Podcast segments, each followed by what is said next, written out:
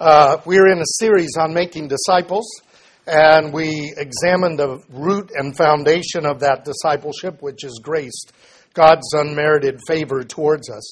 And then we looked at the hope that God has given us in His promises. And He's given us those promises because He loves us. And so our response is to trust Him, that is what faith is, and then to obey Him and do what He says. Which brings us to our confession, which is lordship, our lordship to God through Jesus, because we are His creation and we are His redeemed. So that confession of lordship involves not only trust, but obedience that grows out of that trust. But that obedience, as we saw, is a struggle because we battle against the flesh, against the world, the culture around us, and the devil, the spiritual warfare. And that struggle is a lifelong struggle, but we are helped by the Word of God and the Spirit of God, which He has given to us that we can endure. So last week we looked at the three great commandments. I talked about loving God, loving your neighbor, and loving one another, those three commandments upon which all the other commandments are connected. And that what ultimately the loving God does is bring us into holiness. Loving our neighbor causes us to act in righteousness, and the loving one another causes us to be in unity, and that's the sign of our discipleship.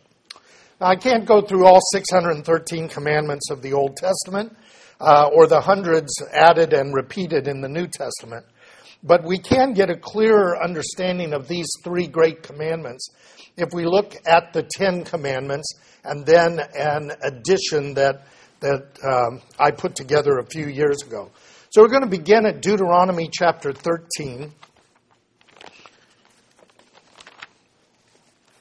And I know this is a repeat for most of us, but it is good for us to have it rehearsed again and reminded. And, of course, we want to think about how we apply this to our children and our grandchildren in the process of their discipleship. So in chapter 13 of Deuteronomy, verse 18, he has been talking to them about prophets, false prophets, and others who are walking away from the Lord and teaching them to follow other gods. And he basically says that if this happens, you will remove those people or you will correct them. And then in verse 17 he says, "Nothing from that which is under the ban shall cling to your hand, in order that the Lord may turn from His burning anger and show mercy to you and have compassion on you and make you increase, just as He has sworn to your fathers. If you will listen to the voice of the Lord your God, keeping all His commandments, which I am commanding you today, and doing what is right in the sight of your God." So this notion is that God has given the commandments as His will. They are not given to save anybody. No commandment can save. No commandment was ever given to be saved. The commandments were given to those who are the people of God, those who are saved and in the process of salvation, for them to know His will and how they are to live. Now, in that context, the Apostle Paul gives us some instructions in 1 Corinthians chapter 7. I want to look at that beginning at verse 17 to 21. In 1 Corinthians 7, verse 17, Paul says these words. Now, this Corinthian congregation is both Jews and Gentiles. This is important for us to understand some nuances related to the commandments. And so he says this, "Only as the Lord has assigned to each one, as God has called each, in this manner let him walk. And so I direct in all the churches." That would include the Disciple Center. "Was any man called when he was already circumcised? He is not to become uncircumcised." If God called you to Him as a Jewish person under circumcision and the covenants, you are not to become a Gentile when you come to the Lord.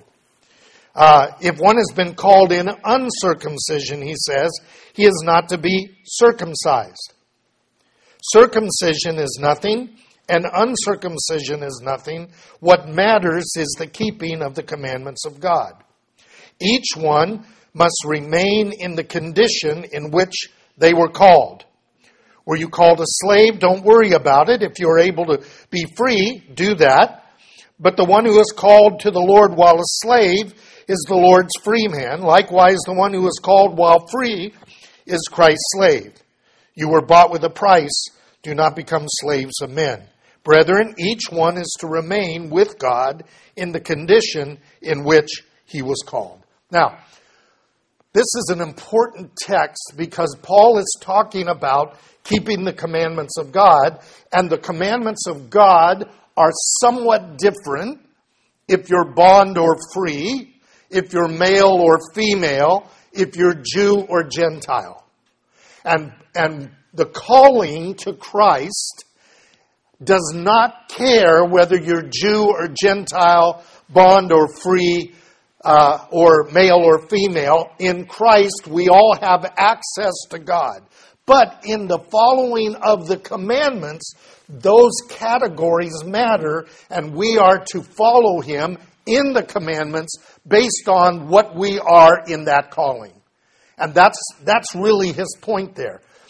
A lot of people get the idea that the commandments are to be handled by everybody equally, and so the kosher laws that God gives to Israel, he does not give to the Gentiles, though there are adaptations of that we see in the New Testament, and we're going to look a little bit at some of that today.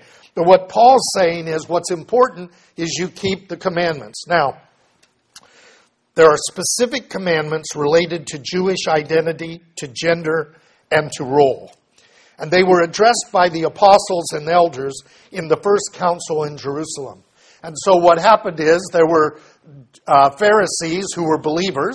They were keeping the commandments as they understood them. And they said, you know, these Gentiles who are coming to the Lord, they have to do all the things that we do. And Paul said, no, particularly not circumcision.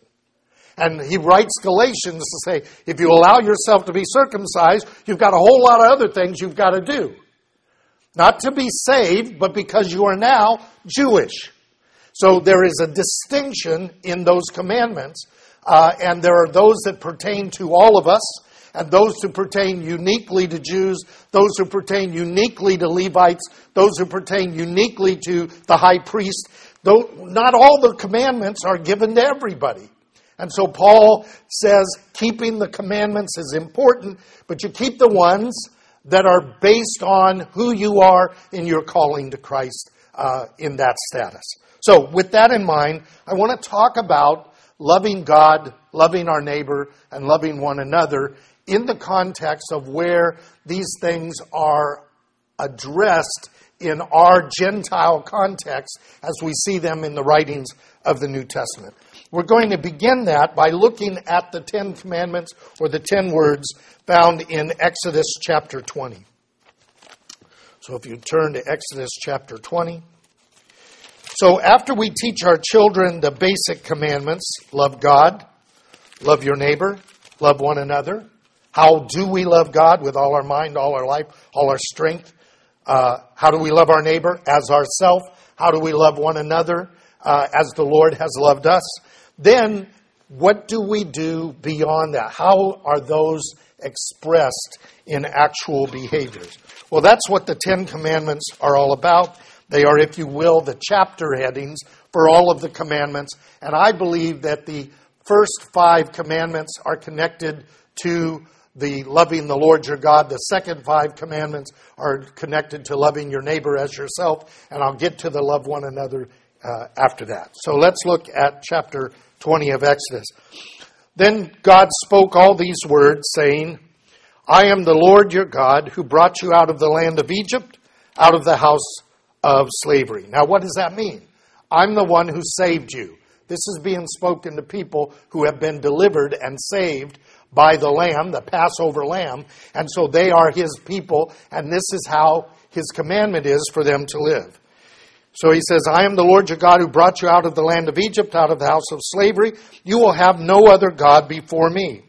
You shall not make for yourself an idol or of any likeness of which is in heaven above, or on the earth beneath, or in the water under the earth.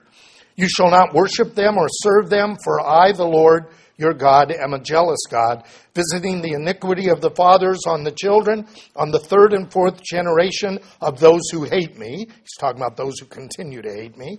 But showing loving kindness to thousands, to those who love me and keep my commandments. You shall not take the name of the Lord your God in vain, for the Lord will not leave him unpunished who takes his name in vain. Remember the Sabbath day to keep it holy. 6 days you shall labor and do all your work, but on the seventh day is the Sabbath of the Lord your God. In it you shall not do any work, you or your son or your daughter, your male or your female servant, or your cattle, or the sojourner who stays with you. There's that, the Gentile who's staying with Israel. For in 6 days the Lord made the heavens and the earth, the sea and all that is in them, and he rested on the seventh day. Therefore the Lord blessed the seventh day, the Sabbath day, and he made it holy. Honor your father and your mother. Oh, I'll get to those later. Let me get the first ones. Well, I got to read that one. Honor your father and your mother, that your days may be prolonged in the land which the Lord your God gives you. So we've done the first 12 verses. Now, I believe that those commandments are categories of commandments. So it's not just you just keep those commandments, but there are things that are that underlie those commandments, and we will see those in the way that the apostles and in some cases the prophets explain them. So, no other God. I'm the Lord who saved you. I'm the Lord who redeemed you. I'm the Lord who created you. You shall have no other gods before me. That word before me can be translated in my presence. I love that. Where is God not present? Okay. In other words, there I am the Lord you will deal with. You will not deal with other gods. Now that's important. How do we address that ourselves? Well, turn with me to 1 Corinthians chapter 8. And again, you'll see why we went through the 2 Corinthian books so much before I did this series, because Paul addresses almost all of this discipleship stuff in the Corinthian letters. In 1 Corinthians chapter 8, verses 5 and 6, he says, "For even if there are so-called gods, whether in heaven or on the earth, or indeed there are many gods and many lords," people have them, "yet for us there is but one God, the Father, from whom are all things, and we exist for him. And one Lord, Jesus Christ, by whom are all things, and we exist through him." Now he's going to go on and say that knowledge isn't in everyone, but it is in us. We have come to the Lord. We are to not have another God, and that means we're to be identified with the Lord. I am Kadosh, you shall be Kadosh. I am holy, you shall be holy. We are identified with that God.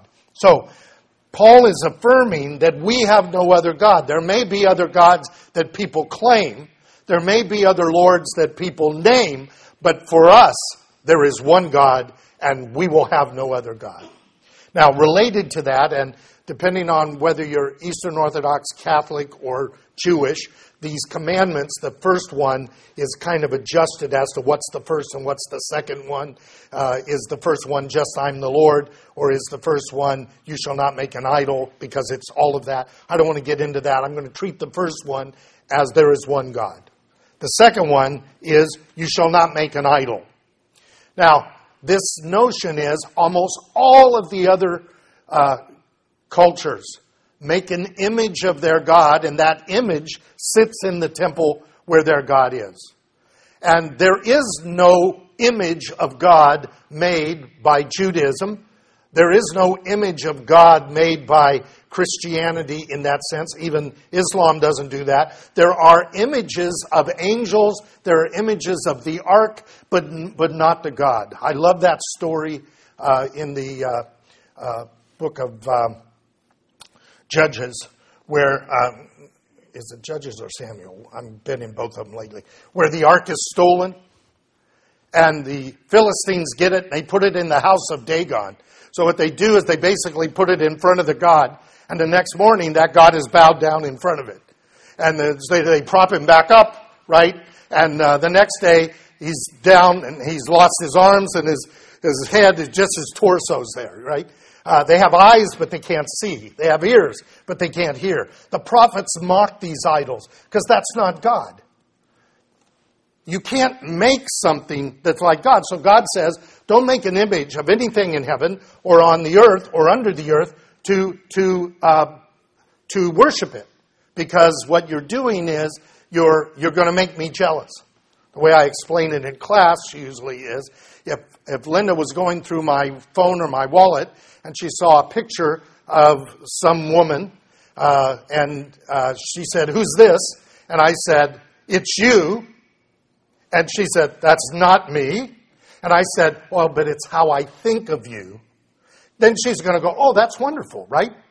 No, I'm going to be dead before sundown, right? Because the jealousy of, that's not me, right?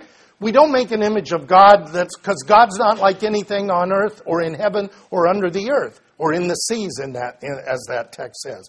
So we are to avoid idolatry. Now in 1 Corinthians chapter 10, Paul addresses that. 1 Corinthians chapter 10, verse 25. Now, in the ancient world, almost all food was sacrificed to a god. In fact, there is an Old Testament story where the children of Israel are going after the tribe of Benjamin. You may know this story. They were eating the food with the blood. In other words, they weren't doing, if you're not sacrificing the food to God, you must remove the blood, because then it's not a sacrifice, it's just food. And the tribe of Benjamin was just doing that, and so they were coming after them. And they were coming after them because they were not eating correctly in that sense. So we live in a world where there is some things sacrificed to idols, but the vast majority of things are not sacrificed to idols. But in that early time of Christianity, they were struggling with this. So Paul says, eat what is sold in the meat market without asking questions for conscience sake. For all the earth is the Lord's and all it contains. But if one of the unbelievers invites you and you want to go, eat anything that is set before you without asking questions for conscience sake. But if anyone says to you, "This is meat sacrificed to idols," do not eat it, for the sake of the one who informed you and for conscience sake. When somebody brings up the issue of the idol, now we must avoid that. Okay? We know an idol is nothing. We know it's just a piece of wood or a piece of stone, so we don't care. But when they say it, now they're thinking religiously, we must separate ourselves from that framework. He says, "I mean not your own conscience, but the other man's, for why is my freedom judged by another man's conscience? If I partake with thankfulness, why am I slandered concerning that which I give?" He says, "Whatever then you do, eat or drink, whatever you do, do to the glory of God, giving no offense to the Jews or to the Greeks or to the church of God." In other words, we are to think about this. Now notice that while this is about identification with God, it also has some implications for how we treat our neighbor and how we treat one another. These are not completely isolated categories. So Paul talks about the issue of idolatry in our New Testament writings as well. Now the third commandment is, "You shall not carry the name of the Lord your God in vain." Carrying God's name in vain is not about speech. It's not about how we talk. It's about how we act.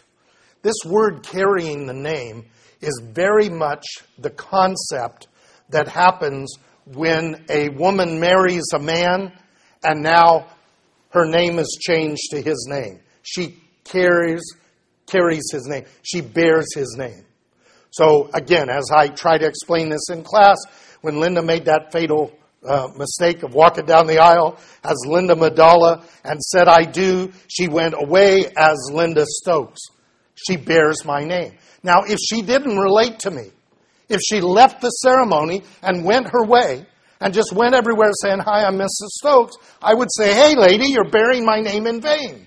Because to bear my name means that we're now in relationship, and that relationship needs to be manifest. So what is a person who bears God's name in vain doing? They're claiming to belong to God, but they're acting like they belong to themselves. That's bearing God's name in vain. And he says he will not leave you unpunished if you bear his name in vain. Now, we're going to look at the prophets for this one, Ezekiel chapter 36. And again, I'm just trying to give you samples.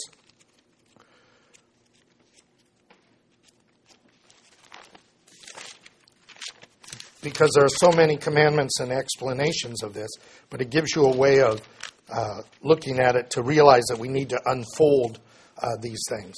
So in Ezekiel 36, verse 19, we are told this. I scattered them among the nations, and they were dispersed throughout the lands. According to their ways and their deeds, I judged them. When they came to the nations where they went, they profaned my holy name, because it was said of them, these are the people of the Lord, yet they have come out of the land. But I had concern for my holy name, which the house of Israel had profaned among the nations where they went. Now, Paul talks about this too. Corinthians, we're not going to jump there, but he says the name of God is blasphemed among the Gentiles because of you. Because what happens is when we bear the name of God and we act inappropriately, God gets the blame. His name is besmirched in that sense. So it's important that we bear God's name correctly. The fourth commandment is remember the Sabbath. This clearly refers to all of the holy days in that context, and we could go to Leviticus 23 for that, but I want to go to Isaiah 56.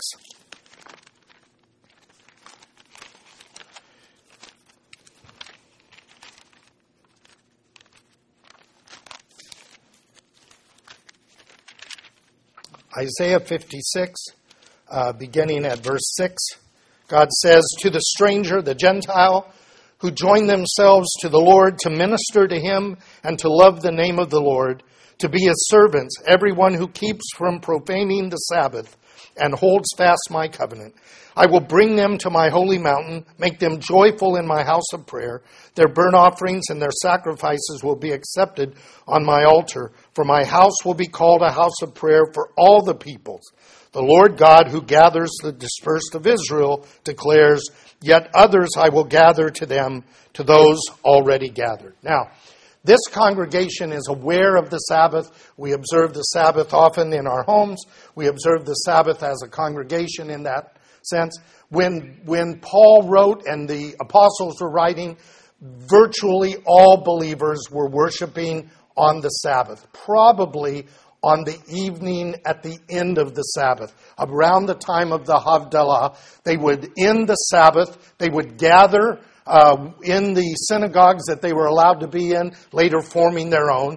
And as the first day of the week began to dawn, they would acknowledge the Sabbath and then confess the resurrection, which took place Saturday night in that framework, which is technically Sunday, the first day of the week. Over time, that became a confusion. And so we have now Christians who are Sabbatarians, and we have Christians who are Lord's Day people. Those hinges are still that Saturday night framework. I think as part of our following the Lord, we have to struggle with the meaning of that. Not to judge one another, but in order to realize that at least the acknowledgement of the Sabbath is part of what we do. It's why we begin our services on Sunday when we're on Sunday, saying the Sabbath has concluded and we have come to acknowledge the Lord. That's an important thing, and our children need to understand that as well. The fifth one, honor thy father and thy mother, is repeated in Ephesians and Colossians by the Apostle Paul. So that one I'm sure you're very familiar with. I'm not going to spend time about that, but it applies to the family roles in the religious home. The children are disciples in the home. The parents are the disciplers.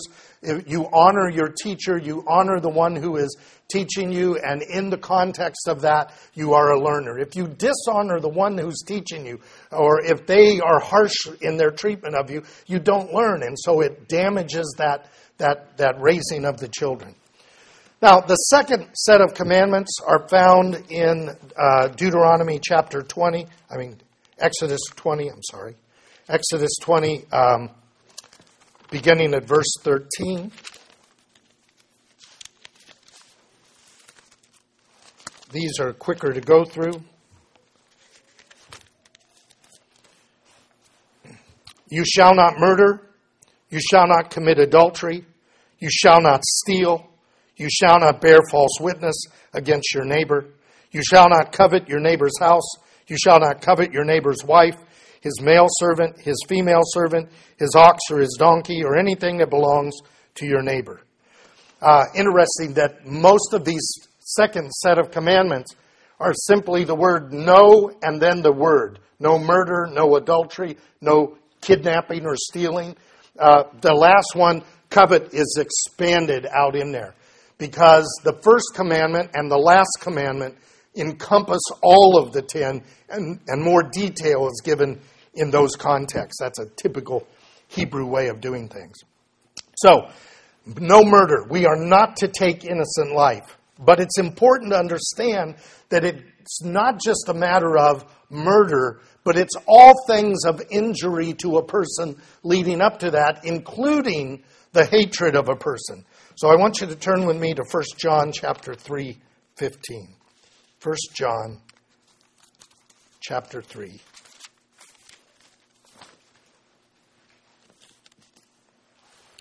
John says this: "Everyone who hates his brother is a murderer, and you know that no murderer has eternal life abiding in him.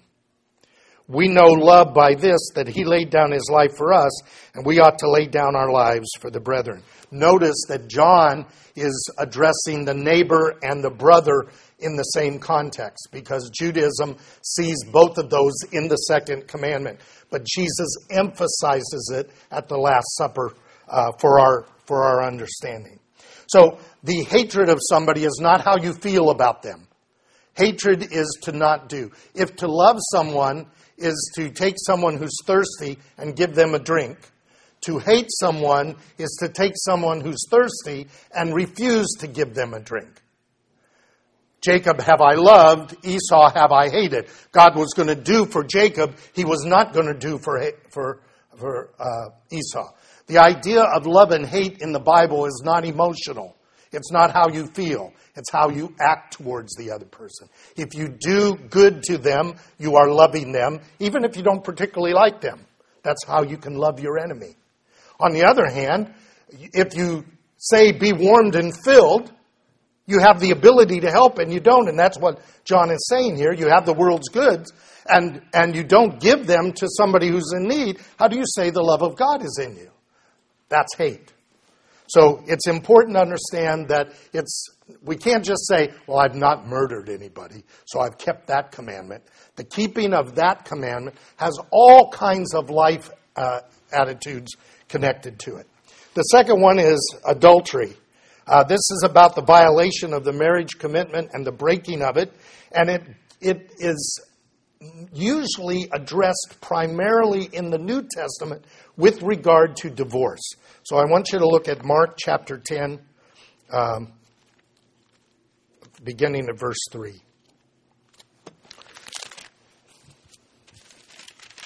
The Bible has words for sexual activity. The word is fornication. Adultery is a more narrow framework, specifically related to the marriage issue, and it's really about maintaining the marriage. So in Mark chapter 10, beginning of verse 3, we have these words. This is when Pharisees came and asked if a man could divorce his wife. He said, "What does Moses command?" And they said, Moses permitted a man to write a certificate of divorce and send her away. And Jesus said, because of the hardness of your hearts, he wrote this commandment. In other words, he's protecting the woman in that case. But from the beginning of creation, God made them male and female. And for this reason, a man shall leave his father and mother, and the two become one flesh. They're no longer two, but one flesh. What therefore God has joined together, let no one separate. Well, the disciples then ask him about it again, because that's a pretty harsh statement. And he says, whoever divorces his wife and marries another woman commits adultery against her. And if she herself divorces her husband and marries another man, she is committing adultery. And so the idea is that this is more about the issue of marriage than it's about the issue of sex. That's there. That's forbidden. But the issue is we need to be looking at all the nuances of these commandments so that we don't think that one violation allows us to do another violation. So, the sixth, seventh, eighth commandment is you shall not steal. Now, this word steal is a word that is explained immediately after the Exodus 20 passage. After it says, thou shalt not steal, it then says, if a man steals a man. In other words, the idea of stealing here is not property. It's stealing a person. It's about freedom and slavery. It's about kidnapping slavery. God forbids kidnap slavery. That's what happened to the Jews in Israel, in Egypt. That's what happened to African Americans in America. They were put into slavery against their will. There's another form of slavery where a person temporarily puts themselves in an indentured setting for someone and they come out in better shape. But that's not what this is. This is to do harm to a person's freedom. And so anything that we do where we harm someone's freedom fits into this category. Some of them are just the care of wages. If you have a day laborer and he does his work, you're to pay him before he leaves. You're not supposed to say, I'll pay you next week, because he's a day laborer. He needs that at that time. If somebody gives you their coat as a guarantee for a loan, when they come back at night, you're to give it to them so they can sleep in it, and then they'll bring it back to you in the morning. In other words, there's a dignity of the human being as a free, autonomous, Imago Dei, image of God, and we're not to violate that with one another. And that would affect employee relationships and all other kinds of things. So that is specifically understood in the book of Philemon. Any chapter. You can go to any chapter of Philemon.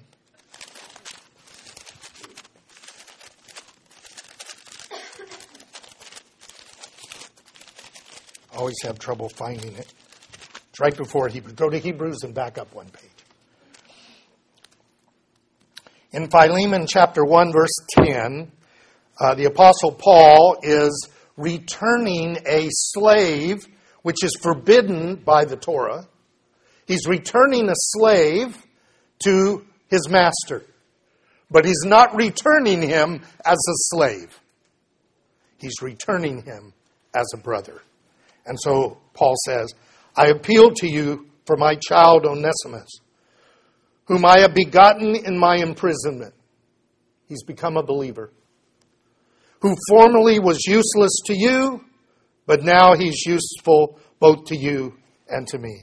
I have sent him back to you in person, that is, sending my very heart, whom I wish to keep with me. I want him with me, but on your behalf, he might minister to me in my imprisonment. But without your consent, I didn't want to do that. I'm not keeping him.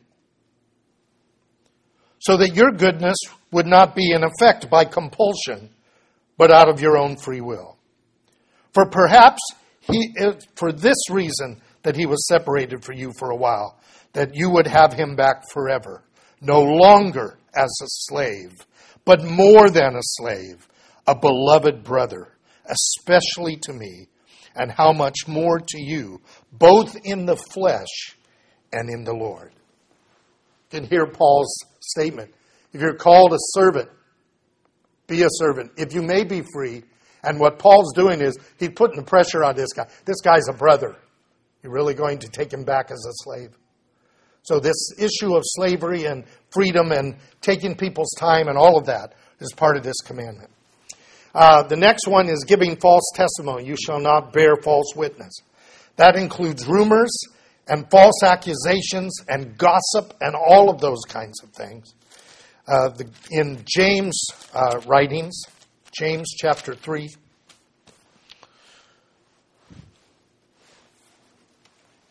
At verse 8, James says, "No one can tame the tongue. It is a restless evil and full of deadly poison. With it we bless our Lord and Father, and with it we curse men who have been made in the likeness of God. From the same mouth comes blessing and cursing. My brethren, these things ought not to be this way. Does a fountain send out from the same opening fresh and bitter water? Can a fig tree, my brethren, produce olives, or a vine produce figs? Salt water produce fresh?" In other words, the curbing of our tongue, we are to be careful what we say about other people, what we spread, what rumors we tell, giving people bad reputation with other people. And we must be careful not to give a false glowing report on somebody who's not trustworthy. Our speech is to be accurate, and it is to engender grace and peace in that sense. The last of the 10 commandments there is coveting anything that is your neighbor's. In Mark chapter 7, Jesus makes it clear that what defiles us, what comes out of our heart, is what defiles us. And in that is all forms of covetousness. That wanting something, the lust of the eyes. Oh, I need that. Oh, they've got that. I need that. That attempt to be to have what everyone else has, particularly when it comes to wanting there. Now, if somebody's got a new car and you like that car and you like to get one like it, that's okay. But coveting theirs is a different issue. And the idea is about, this one is the one that's really about property. And this is the one that many of you know from my classes. I talk about finding money on the streets. That's not your money. And the scripture says if you find a sheep or you find something and you don't know whose it is, you take care of it, but you don't use it for yourself. Okay? What we do as Christians is say, oh, God gave me a $20 bill. I found it on the ground. No, that was somebody else's $20 bill. And you show that you're not covetous. You have sought no one's gold and nothing from someone else when you take care of it, waiting for, or you turn it in to the lost and found, but you don't use it for yourself in that sense. That's part of this notion of coveting. Now, I've got just about 7 minutes left, so let me do this last one. Jesus gave the love one another, and the love one another separates the neighbor and the fellow believer somewhat. It puts a stronger burden. We are to love our neighbor as ourself. We are to love one another as Christ loved us. So there's a greater level. So the things that we would do for our neighbor, we're to do good to all men, Paul says, but especially those of the household of faith. And so there is a whole series of commandments in the New Testament, about 110 to 115 one another commandments. Now, there's not a third tablet. We have the two commandments, tablets. There's not a third tablet, but I spent one summer looking at all the one another commandments. I wrote them down on 3x5 cards and then tried to put them into 5 categories. I technically ended up with 7 categories, but I wanted the 5 to be like the first two. So the last two actually say 2 things each, but they're related. So I think I can get by with that. So I'm going to tell you what those are. I'm going to give you a passage on those. In Romans 15, the apostle tells us, so out of the 115, I'm just going to give you the 5, but they're the ones I think are critical here. Romans 15, verse 17, the apostle says,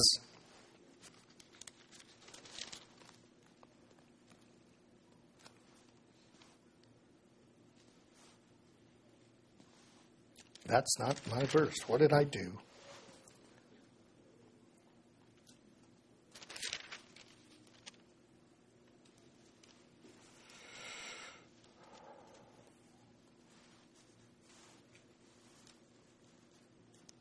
wow, I can't believe I did that. I've been doing that a lot lately where I'm doing them differently. Let's see if it's 17:15. No, it can't be because there's no 17. So what I've done is I've messed myself up. So let me tell you what it is. You know the text. It's where the apostle says, therefore, accept one another. That idea of accepting your fellow believer, acknowledging that they are a child of God and they are part of you, that accepting one another in the beloved is really critical for our understanding. And so the first one, I think, is about accepting our fellow believer. You can't do good for them if you don't accept them as a fellow believer. The second one is to be of one mind. And that one's found in Romans 12:16, where he says, be of the same mind towards one another. Do not be haughty in mind, but associate with the lowly. Do not be wise in your own estimation. This notion of being of one mind is about humility. We are not to think of ourselves more highly than we ought. Let this mind be in you, the apostle says in Philippians, that was in Christ, who was in the form of God, yet didn't think it something to be established to be equal with God, but humbled himself. And then being found in the form of man, he humbled himself even more to the point of death. In other words, humbling ourselves before one another, thinking more of one another than we do of ourselves, is one of the one another commandments. The third one is found in Galatians 5:13. He says, you were called to freedom, brethren, only do not turn your freedom into an opportunity for the flesh, but through love serve one another. For the whole law is fulfilled in one word, in the statement, you shall love your neighbor as yourself. And so again, the idea is that the expansion of the loving your neighbor to loving one another is to do this in our freedom to serve one another by love. The fourth one, and this is where I've added two together, is that we are to encourage one another and comfort one another. Now, I think encouraging and comforting are related. It's keeping people on track. And so we see that in 1 Thessalonians chapter 5.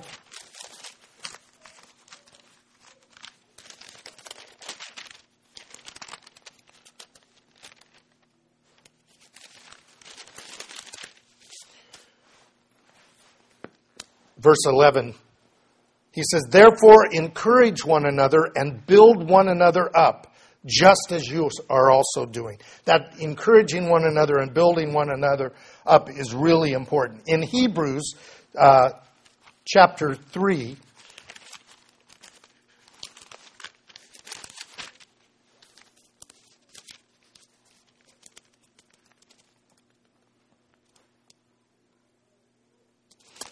Verse 13, he says, but encourage one another day after day, as long as it is still called today, so that none of you will become hardened by the deceitfulness of sin. For we have become partakers of Christ if we hold fast from the beginning the assurance firm to the end. So the idea is that we are to encourage one another. This is why we need congregation and community.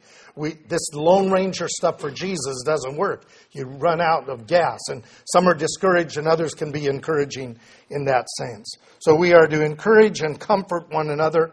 We are to comfort one another with the comfort that we have been given, as 2 Corinthians tells us. The final one is that we are to forgive and restore one another. Along the way, as we encourage one another towards obedience to the Lord, there's going to be disruptions in our relationships.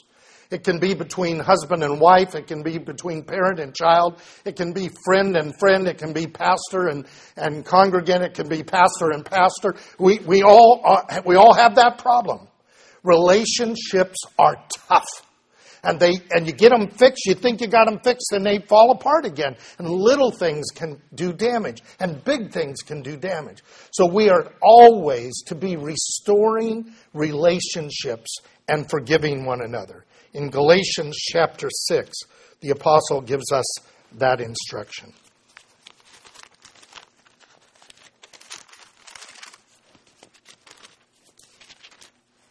He says, brethren, if anyone is caught in a trespass, You who are spiritual, restore that one in a spirit of gentleness. That is that humility again. Looking to your own self so that you won't also be tempted. Bear one another's burdens and thereby fulfill the law of Christ. That loving one another is bearing one another's. Those who are strong bear the infirmities of the weak.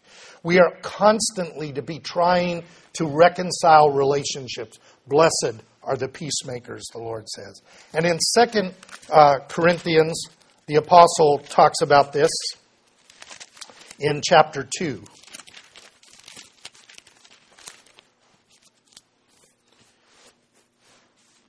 Verse 7, when he says, on the contrary, you should rather forgive and comfort him. Otherwise, such a one might be overwhelmed by excess sorrow. Now, what is he talking about? We know this one. This is the man who was kicked out for a gross sexual sin. He was removed from the community. He was delivered over to Satan for the destruction of the flesh, that the soul might be saved in the day of Christ Jesus. It wasn't done to be punitive. It was done to be redemptive. And now that he has broken, now that he has turned back to the Lord, now that he is in obedience, we are to comfort him and encourage him so he won't be discouraged. One of the things that happens when a person really comes to know their own sin, they have trouble letting go of that. For so long they denied it. And everybody else is trying to get them to acknowledge it. And they just can't do it. And finally they acknowledge it. And then it really is hard for them to let go.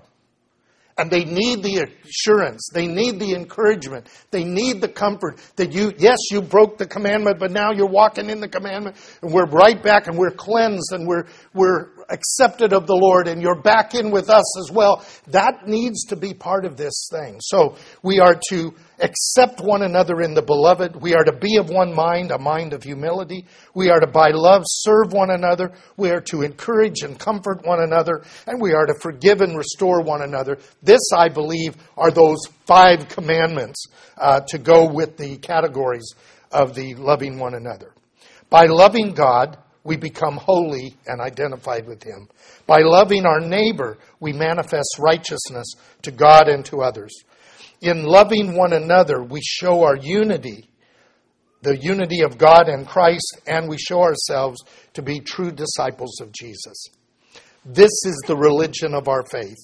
This is how we understand love as the fulfillment of the Torah and the heart of the gospel. And so what we're going to do from here is we're going to begin to look at the primary spiritual disciplines that build our biblical worldview and then help us to be good stewards of the gifting that God has given us. Let's pray.